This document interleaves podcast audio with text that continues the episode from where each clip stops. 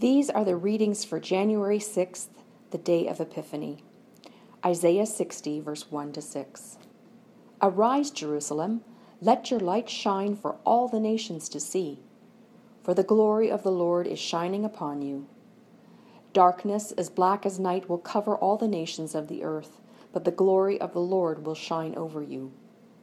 All nations will come to your light. Mighty kings will come to see your radiance. Look and see, for everyone is coming home. Your sons are coming from distant lands. Your little daughters will be carried home.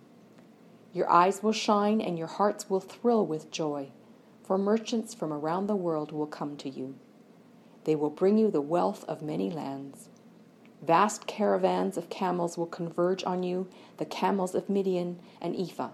From Sheba they will bring gold and incense for the worship of the Lord. Psalm 72, verse 1 to 7. Give justice to the king, O God, and righteousness to the king's son. Help him judge your people in the right way. Let the poor always be treated fairly. May the mountains yield prosperity for all, and may the hills be fruitful, because the king does what is right. Help him to defend the poor, to rescue the children of the needy, and to crush their oppressors. May he live as long as the sun shines, as long as the moon continues in the skies, yes, forever. May his reign be as refreshing as the springtime rains, like the showers that water the earth. May all the godly flourish during his reign. May there be abundant prosperity until the end of time. Ephesians 3, verse 1 to 12. I, Paul, am a prisoner of Christ Jesus because of my preaching to you Gentiles. As you already know, God has given me this special ministry of announcing his favor to you Gentiles. As I briefly mentioned earlier in this letter, God himself revealed his secret plan to me. As you read what I have written, you will understand what I know about this plan regarding Christ. God did not reveal it to previous generations, but now he has revealed it by the Holy Spirit to his holy apostles and prophets. And this is the secret plan. The Gentiles have an equal share with the Jews in all the riches inherited by God's children. Both groups have believed the good news, and both are part of the same body and enjoy together the promise of blessings through Christ Jesus. By God's special favor and mighty power, I have been given the wonderful privilege of serving Him by spreading this good news.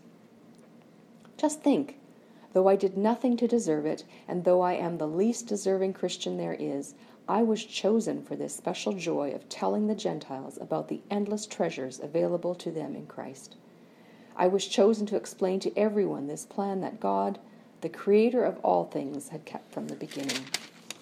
God's purpose was to show his wisdom in all its rich variety to all the rulers and authorities in the heavenly realms.